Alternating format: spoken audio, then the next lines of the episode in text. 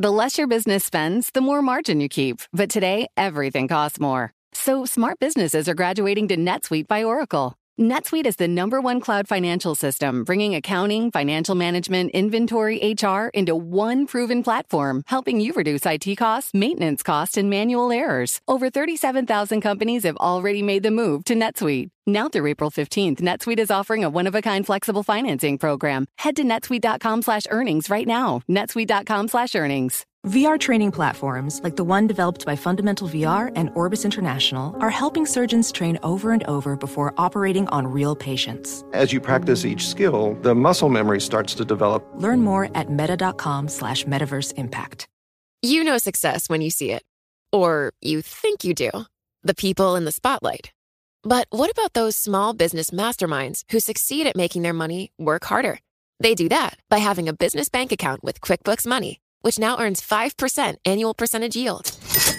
Making your money work as hard as you do? That's how you business differently. Learn more about QuickBooks Money at quickbooks.com slash 5APY. Banking services provided by Green Dot Bank, member FDIC. Only funds and envelopes earn APY. APY can change at any time.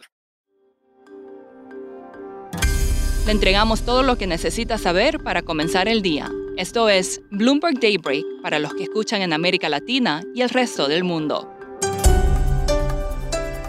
Buenos días y bienvenido a Daybreak en español. Es 29 de marzo de 2022, soy Eduardo Thompson y estas son las noticias principales. Comenzaron las conversaciones entre Ucrania y Rusia en Estambul y el presidente turco Recep Tayyip Erdogan dijo a las delegaciones que espera buenas noticias. Ucrania quiere un acuerdo de cese al fuego, pero su objetivo mínimo es una mejora de la situación humanitaria. El país recuperó la ciudad de Irpin, al oeste de la capital, pero el presidente Zelensky dijo que la ciudad portuaria de Mariupol sigue bloqueada. Rusia dijo que su principal objetivo es la liberación de Donbass. Según la OPEP, todo está tranquilo. El cartel dijo que estabilizó el mercado petrolero y pidió a Estados Unidos que confíe en lo que está haciendo. Los Emiratos Árabes Unidos han hecho comentarios similares que sugieren que la OPEP más no ve la necesidad de acelerar los aumentos de producción. En noticias corporativas, las acciones del banco inglés Barclays se desploman luego que un accionista no identificado vendiera 1.200 millones de dólares en acciones con descuento. Esto ocurre después de que admitiera un error en una operación de venta de bonos. Uber está cerca de incluir taxis de San Francisco en su aplicación y el Departamento de Justicia de Estados Unidos respaldó un proyecto de ley del Senado que prohíbe a Amazon, Google y otras plataformas favorecer sus propios productos y servicios. En cuanto al coronavirus, el número de trabajadores que volvieron a la oficina en 10 de los distritos comerciales más grandes de Estados Unidos aumentó la semana pasada al 40% de los niveles previos a la pandemia. Shanghái aumentó las restricciones en el este de la ciudad.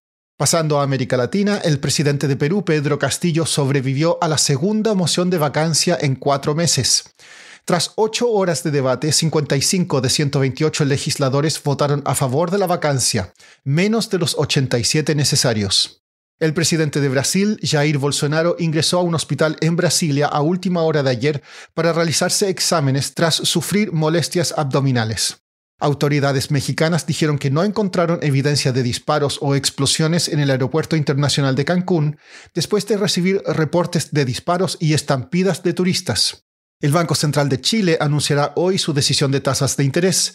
Se prevé un alza de hasta 200 puntos básicos al 7,5%.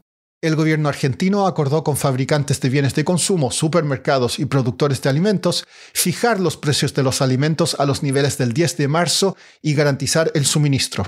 En un referendo el domingo, los uruguayos rechazaron una propuesta de la oposición para derogar la ley más importante impulsada por el presidente Luis Lacalle Pou.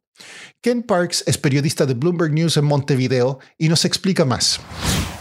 El domingo en Uruguay se celebró un referéndum para derogar 135 artículos de una ley omnibus, que, es como la, ley uh, buque insignia de este gobierno del presidente Luis Lacalle Pou. Y básicamente esos 135 artículos abarcan un poco de todo, desde reformas en la educación, portabilidad numérica, cómo se fija el precio de combustible, otorgando mayores poderes a la policía y al final el sí perdió por muy poco, como un dos puntos porcentuales. Ken, ¿cómo funcionan los referendos en Uruguay?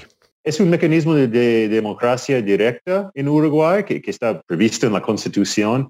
Básicamente, cualquier grupo que logra juntar al menos 25% del electorado puede activar el mecanismo de referéndum. Y, el año pasado, los sindicatos y organizaciones sociales y, después, o, junto con el, el, partido más grande del país, el Frente Amplio de la Izquierda, lograron juntar las, las firmas ¿Cómo se está tomando este referendo desde el punto de vista político? ¿Es un triunfo para la calle Pou? Triunfo no, es la palabra que yo usaría. El presidente habló anoche, casi a medianoche, en conferencia de prensa y, su discurso fue bastante como uh, sin, ánimo de triunfo, que y ahora puede enfocarse en, futuras reformas, entre ellas reforma a la seguridad social, educación, va a haber medidas, por ejemplo, para combatir la inflación, e, e, entre otras políticas públicas. La oposición, la izquierda, claro, perdió, pero, pero por muy poco y quedó claro que hay dos Uruguayes acá.